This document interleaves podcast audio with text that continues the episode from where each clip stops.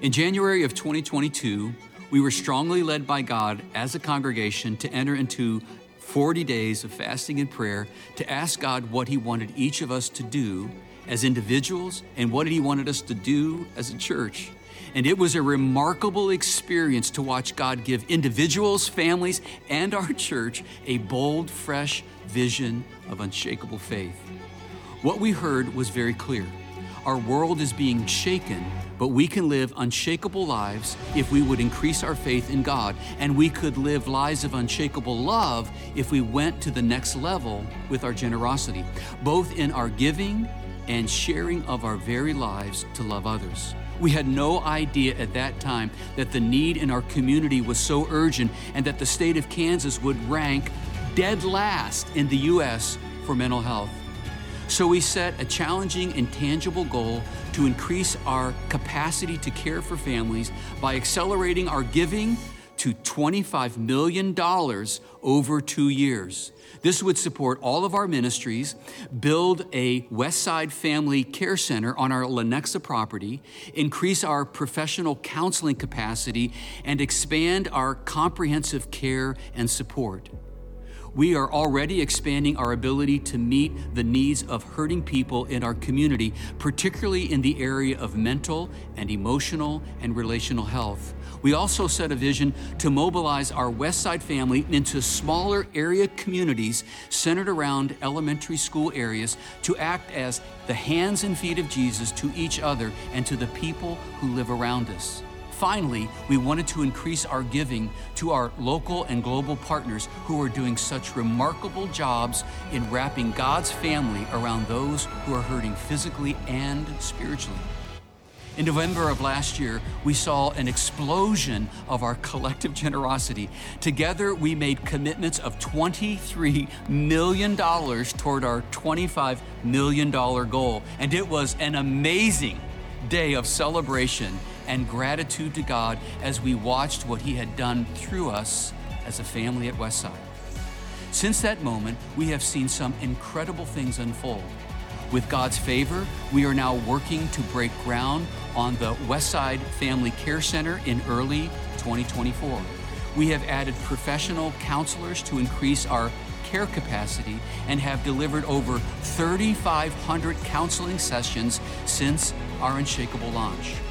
Hundreds are finding healing and support in our expanded care groups, including Grief Share, divorce care, anxiety support, and self care for both adults and teens. Scores of families have been embraced into community in our area communities with more regular launches planned throughout the year.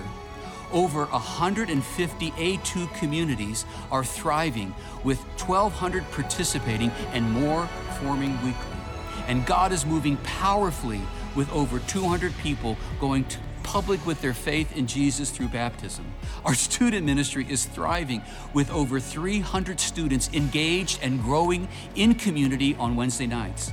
And we are demonstrating God's love in our city and world to orphans, the poor, and those who are suffering. Our 623 One Life kids are receiving deep spiritual, physical, and emotional support and our faith and generosity have grown substantially, and we are making great progress toward our $25 million giving goal. So, as we embark upon our one year anniversary of Unshakable, with great thankfulness, we realize we have more to do. If we want to live unshakable lives, we need to intentionally build our lives on the solid rock of Jesus Christ. So we will refresh our focus on Jesus in a season of growth and learning called Solid Rock. As we experience this Solid Rock series, we are praying that God will speak to us in three different ways. One, there are some of us who are new to Westside and new to Unshakable, and you have little or no idea of what this initiative is. You have joined our Westside family sometime this year, and you wonder, what is this unshakable journey and how do I become a part of it? This opportunity is for all of us. We would love for you to jump in with us and make an unshakable commitment for the next 12 months so that you too can experience the spiritual growth that comes from building your life on the solid rock of Christ. Two, there are others of you who made an unshakable commitment a year ago, and since then, some hard times have come. Maybe you have stayed strong, maybe you are continuing to persevere, but it has not been easy. Things have come upon you that you didn't expect job loss, a job change, medical expenses, child care costs, or just inflation. You didn't know it would be like this when you made your commitment, and to you, I want to say, be encouraged take nourishment from this series and reach out to God who loves you and who wants to uphold you and strengthen you in honoring of this commitment that you made. For you, building our lives on the solid rock is about you finishing and committing to finishing strong. And that is exactly what I want to encourage you to do as you take comfort in Christ. Now, number three. There are others of you who made an unshakable commitment, who have maybe had an increase in faith or in finances over this past year. It's not that making your unshakable commitment has been easy, because it's likely required a lot of sacrifice, but you are sensing that the Lord may be stretching you to take a challenge and to take your unshakable step for Him. I want to encourage you to do so through an increased commitment to unshakable. We are building our unshakable faith and love on the solid rock of Christ, and God willing, this is what we will accomplish together in the year ahead. Next, we're going to increase our care capacity by adding counselors, care groups, and equip caregivers. Next, we're going to continue to equip and empower our congregation in community through essentials, care groups, and plentiful spiritual development opportunities. Next, we're going to develop our Westside Care Center through design, approval, and construction phases over the next year. Next, we're going to continue to launch area communities to build up Christ centered families and invest in our neighborhoods. Next, we're going to expand our capacity to demonstrate with love the love of Jesus to the lost, the last, and the least. And as we find ourselves at the halfway point of our unshakable journey, I want us to take the words of the Apostle Paul to heart. Only let your manner of life be worthy of the gospel of Christ, so that whether I come and see you or I am absent, I may hear of you that you are standing firm in one spirit, with one mind, striving side by side for the faith of the gospel. We are declaring with confidence that if we build our lives on the solid rock of Christ, we will live unshakable lives. My hope is that these next weeks will be deeply encouraging and invigorating to your faith as you continue to boldly trust and treasure Jesus with all of your life. So let's do this, church. We are unshakable because we stand firm on the solid rock of Jesus. Good morning, church. It is so great to see you here at Lenexa, our folks at Speedway, those of you watching online. We are at the halfway point of our unshakable journey. We have started strong, and now our admonition is that we will finish strong. And so, to get us going, uh, our hosts are going to be passing out to everyone what's called the Solid Rock uh, booklet. And I'm going to encourage you to grab a hold of that and start leafing through it. This will help us in our journey to get to where God wants us to go. And uh, I want to encourage you as you look at it, you'll see the first few pages are about the vision that you just heard in the video. There's also access to message notes over the next six weeks as well as small group content that your A2 group can go through and you can write notes in it. And then also, you'll see probably one of the most important things is this commitment card that we're going to ask for you to keep in a special place and begin now to pray. Uh, if you're a part of the Westside family, uh, what part that you will play in uh, getting us over the top on this initiative over the next 12 uh, of the next 12 months. And so, what I want to do to really anchor this series is to teach through a very significant portion of Scripture, Second Corinthians chapter 8 and 9. And over these next six weeks, this is the passage that we will be diving into. And you're going to see that Paul is addressing um, an issue that has emerged, uh, and we're calling it the Jerusalem Project. Uh, uh, the very first church that was founded ever is in Acts chapter 2, and it was the church in the city of Jerusalem. Now, fast forward 23 years to the writing of this letter, the church of Jerusalem has fallen on difficult times and there is persecution. And so, Paul, the author of this letter, letter, is rallying the churches in the other cities to wrap God's family around the church in Jerusalem, primarily through a financial gift. And he's writing to a group of people in the city of Corinth, the church in Corinth, because they made a commitment, they made a pledge to this Jerusalem project, and now he's writing them to encourage them to complete what they started. We're going to see that these two chapters actually give us the longest single discourse in all of the Bible on the subject of generosity and of giving. And what you're going to notice Surprisingly, in these two chapters, Paul spends about 2% of his time dealing with where the offering is going to, and he spends 98% of his time on where the offering is coming from. The offering is coming from inside of us, it's coming from our heart. And that's where he spends his time. Jesus agrees with him. You remember, Jesus says, For where your treasure is, finish it, there your heart will be also. Jesus is saying, Paul is agreeing that our checkbook register is the best indicator of where our heart is, what we live for, and who we live for. An observation to be made is I don't think that God talks so much about uh, the subject of money in the Bible, which he does, because it's the most important thing to God. I mean, God owns it all. He doesn't need our money, He doesn't need any money. I think the Bible talks so much about the subject of money because for many of us, it's the most important thing to us. And as a result, when we make it the most important thing, it gets us off track in living the kind of life God intends for us. Anybody who lives with a univision, a single vision of making money the most important thing in their life, always is robbed of the full joy that comes in Christ. God's plan is to work through us to make a difference in the lives of people so that we get to experience the full joy of living a life that goes beyond ourselves. Research shows that people who are generous are flat out happier people. And that's why, as we lean into this initiative and we set this sort of crazy, audacious financial goal, we remind ourselves that we have two solid rock goals. The first one is 100% engagement.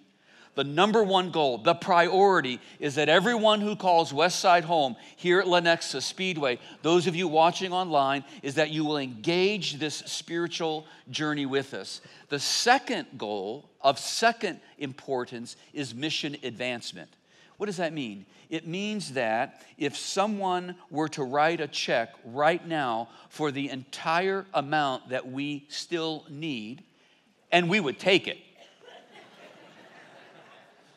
we would still complete this initiative because at the end of the day, this initiative is less about the money and the mission accomplishment and is first and foremost about everybody taking a step closer in their relationship with God. There's a story told of this church that had uh, their roof was leaking, and everybody knew it was leaking, but they just kept ignoring it.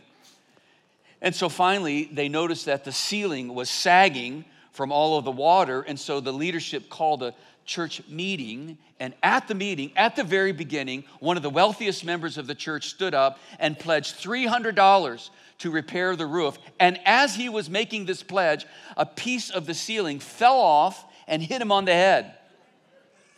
To which one of the members in the back pew said, Hit him again, Lord, hit him again. Even if some of you, someone of you, got hit by a piece of ceiling tile at Westside Family Church and had this crazy idea of funding all of the rest of the resources that we needed, we would still go after this because God wants you and we're going to help you get there. So, uh, we're going to have the opportunity today to dive in, and I have the privilege of speaking of the first few verses. 2 Corinthians chapter 8, verses 1 through 7. You can access them in your Bible, your Bible app, or the Westside app. And Paul is going to talk here in these seven verses about the joy of generosity. And he's going to use in these seven verses the example of a group of churches in the region of Macedonia uh, to encourage us. So let me just read all seven verses to give you some context. Paul writes, And now, brothers and sisters, we want you to know about the grace that God has given the Macedonian churches.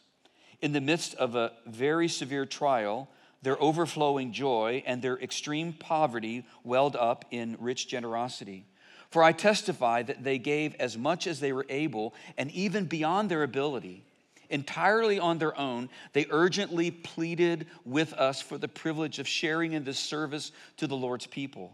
And they exceeded our expectations. They gave themselves first of all to the Lord, and then by the will of God also to us.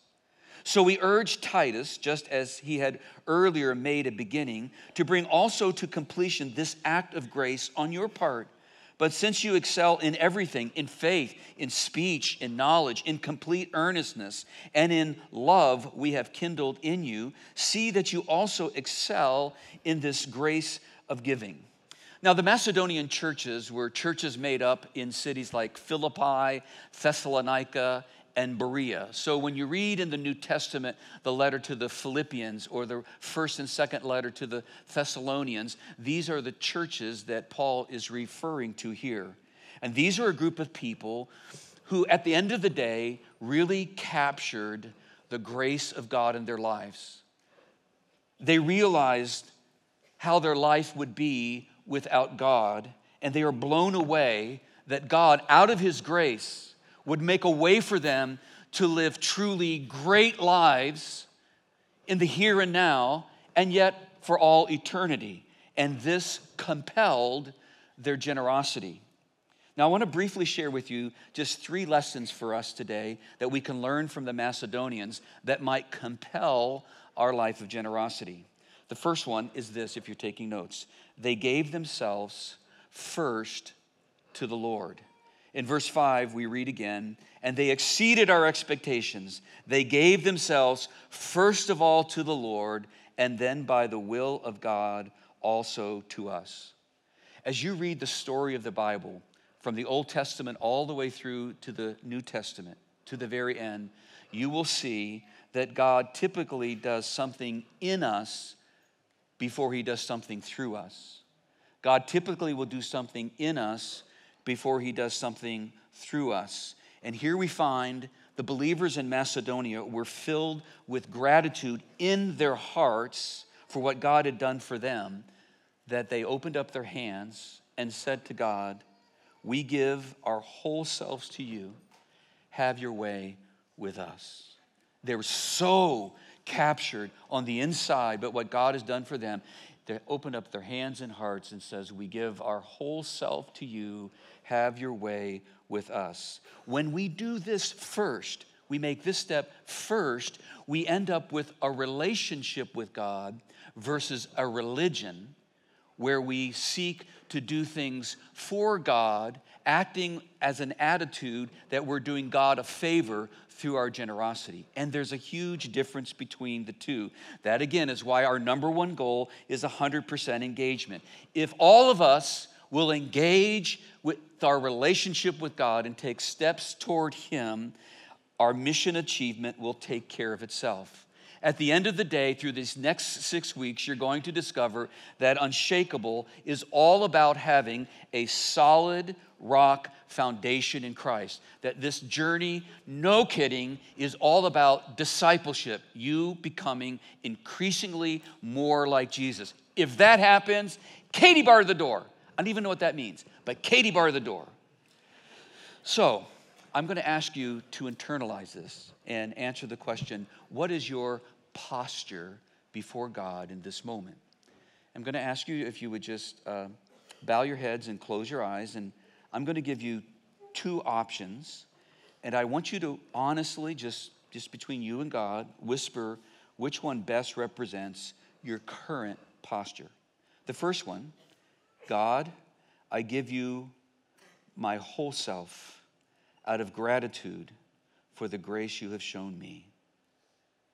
Or, God, I'm not quite there, so I will hold on to the top spot in my life, at least for now. Just whisper to God, honestly. I mean, He already knows, He just wants to hear you say it. Where are you at right now? Got it? All right. Lesson number two they understood that giving is a spiritual discipline. Write that down. The Macedonians understood that giving is a spiritual discipline, that the spiritual life and spiritual growth is a journey, and that you don't arrive overnight. You never stop learning, you never stop growing learning to love Jesus, become like Jesus, and to share Jesus is a lifelong journey that has milestones along the way, but will never reach completion. We'll never reach full maturity until we experience the promised resurrection when Jesus Christ returns. However, every time in this life you choose to make even a small step toward God, it will sweeten and deepen your life and that's what will motivate you to take yet but another step. I want you to look at verse 7. Let's look at it again. Paul writes, But since you excel in everything, in faith, in speech, in knowledge, in complete earnestness, and in the love we have kindled in you, see that you also excel in this grace of giving. What he's saying, with the same tenacity by which you approach your education goals, with the same fortitude by which you approach your career goals, with the same vigor by which you approach your physical achievement goals, so also excel in generosity. Excel in generosity. And as you get grace, God's grace, you will give more. As you get God's grace, you will give more, you will excel in it. People who don't capture the grace of God have a tendency of being more stingy. The God's, God's grace is going to compel us to offer grace to others. Did you know that the word grace and gift are the same word in the Greek language? They're the same word. The word is charisma. And uh, they, they are like kissing cousins. You do not have one without the other. If you have the one, the other will follow, and vice versa. But it is so remarkable that not only were the Macedonian churches generous, but they were doing so out of a very difficult circumstance. Paul says that they gave out of their extreme poverty. And this is in contrast with the churches in Corinth, who were by and large uh, much wealthier than the churches and the people in Macedonia. So he's saying, like, hey, if the Macedonians can do it where they're at financially and in their current situation of extreme poverty, certainly you Corinthians can complete the commitment that you already made. But Paul, you don't understand. I'm a student and I don't make enough money. I'm in transition with the job. We just had a kid. We just bought a house. I'm taking care of my parents now. My heater just went out. My car just died. But that's the point that the Macedonians are teaching us today. Giving is a spiritual discipline. What discipline enables us to do when practicing it, even when times are hard. If you do not learn to give when you are an intern making $100, you will not give when you're making $100,000 or even a million dollars. And how I know this comes from the testimony of John D. Rockefeller. You might remember the oil tycoon who was a follower of Jesus Christ. Someone said, Oh, if I made a billion dollars like you, I would also give lots of money away. And he interrupted and said, I don't think you understand. I first started tithing at my very first job at an entry level shoes salesman, and I learned the discipline of giving. If I had not done it when I had a little bit of money, there's no way I would have done it when I had a lot of money. When you develop the discipline early on in your life, I speak to our students, you'll find that you'll carry it on as God blesses you with even more. The poverty of the Macedonian believers didn't stop them from being radically generous. I want you to look back up again at verses 2 and 3. Let's look at it again. In the midst of a very severe trial, Their overflowing joy and their extreme poverty welled up in rich, rich, generosity. For I testify that they gave as much as they were able and even beyond their ability entirely on their own. It was sacrificial, but it wasn't forced. It was from the heart, it was voluntary. There was no arm twisting. They could not help themselves. They had learned to flex their generosity muscle, which meant that they could still do it when the times were good and when the times were bad. I want you to take your solid rock brochure here, and I want you to turn to pages 16 and 17. And there's this thing called the generosity climb. And I want you to identify in this journey where are you at right now in generosity in your life? It starts with the initial giver. Maybe that's where you're at. In this series, you're going to become an initial giver. Uh, but maybe then you're going to move all the way with the goal, with the motivation, if you capture the grace of God to be an eternal giver. Our goal for you is that you would simply identify where you're at and take a next step in the generosity climb. Now, there are three questions that I want you to ponder this morning and through this series. I'm going to put them on the screen and then just ask you to answer in your heart uh, the, uh, where you're at. The first one deals with next level surrender. What steps do I need to take to move away from the pursuit of my own comfort and to move toward deeper dependence upon Jesus? Number two, next level faith. How can I joyfully and gratefully honor God with 100% of what Jesus has given to me? And number three, next level generosity. What new level of generosity can begin to express my gratitude for what Jesus has done for each of us. So, a question about surrender, a question about faith, a question about generosity. Once again, I'm going to ask you to bow your heads and close your eyes and just between you and God, identify the posture of your heart right now. And you just need to answer the question yes or no to what I'm about to say. A prayer. God, I see giving as a spiritual discipline that moves me closer in loving Jesus, becoming like Jesus, and sharing Jesus? If the answer is yes, whisper to God, yes. If the answer is no, just be honest and say, no, not at this moment. Got it? Good. Let's deal with principle number three. They understood grace based giving the Macedonians understood the concept of grace based living. Grace is one of Paul's favorite words. He uses it 63 times in his letters. And in these seven verses, he used it already three times. Grace is an overwhelming concept. Paul came to us uh, with a horrible background of of persecuting and murdering Christians. And God gave him this whole new way of life filled with purpose. God gave that to him. That was God's grace. And so Paul just keeps going on and on about the concept of grace. It's transformed his life, and he knows it will transform our life. I want you to look at verse 1 and then verses 6 and 7 to peer at the word grace in its context. Verse 1 And now, brothers and sisters, we want you to know about the grace that God has given the Macedonian churches. Skip down to verse 6. So we urge Titus, just as he earlier made a beginning, to bring also to completion this act of grace on your part. Verse 7 But since you excel in everything, in faith, in speech, in knowledge, in complete earnestness, and in the love we have kindled into you, see that you also excel in this grace of giving. I want to put up a quote from a New Testament scholar by the name of N.T. Wright. Listen to what he writes about this section of Scripture. He says, It meant that under the impulse that came from God, they gave money with almost reckless generosity. They were desperately poor and had suffered serious persecution, but such was their devotion to God and to the work of the gospel and to church unity.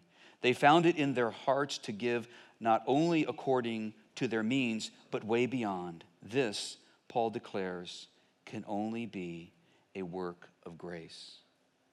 Here's the bottom line if we can all capture the grace of God in our lives,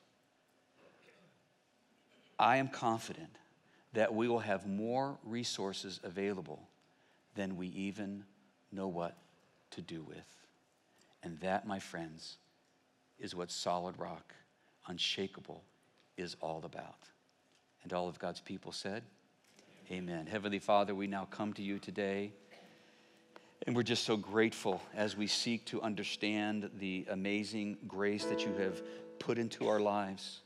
And may we experience this grace and this relationship with you, and may that and that alone be that which compels us to live a life of generosity. And so we pray that your spirit would be free in this place and at Speedway and to all the homes and locations where people are watching online, that your Holy Spirit can just blanket people with a touch of your grace, that we would become overwhelmed. And now, Father, we stand to our feet and we offer you our worship and our praise because we are, we have captured where our lives would be without you, where our families would be without you. We thank you in the name of Jesus. Amen. Let's be standing as we worship God. Yeah.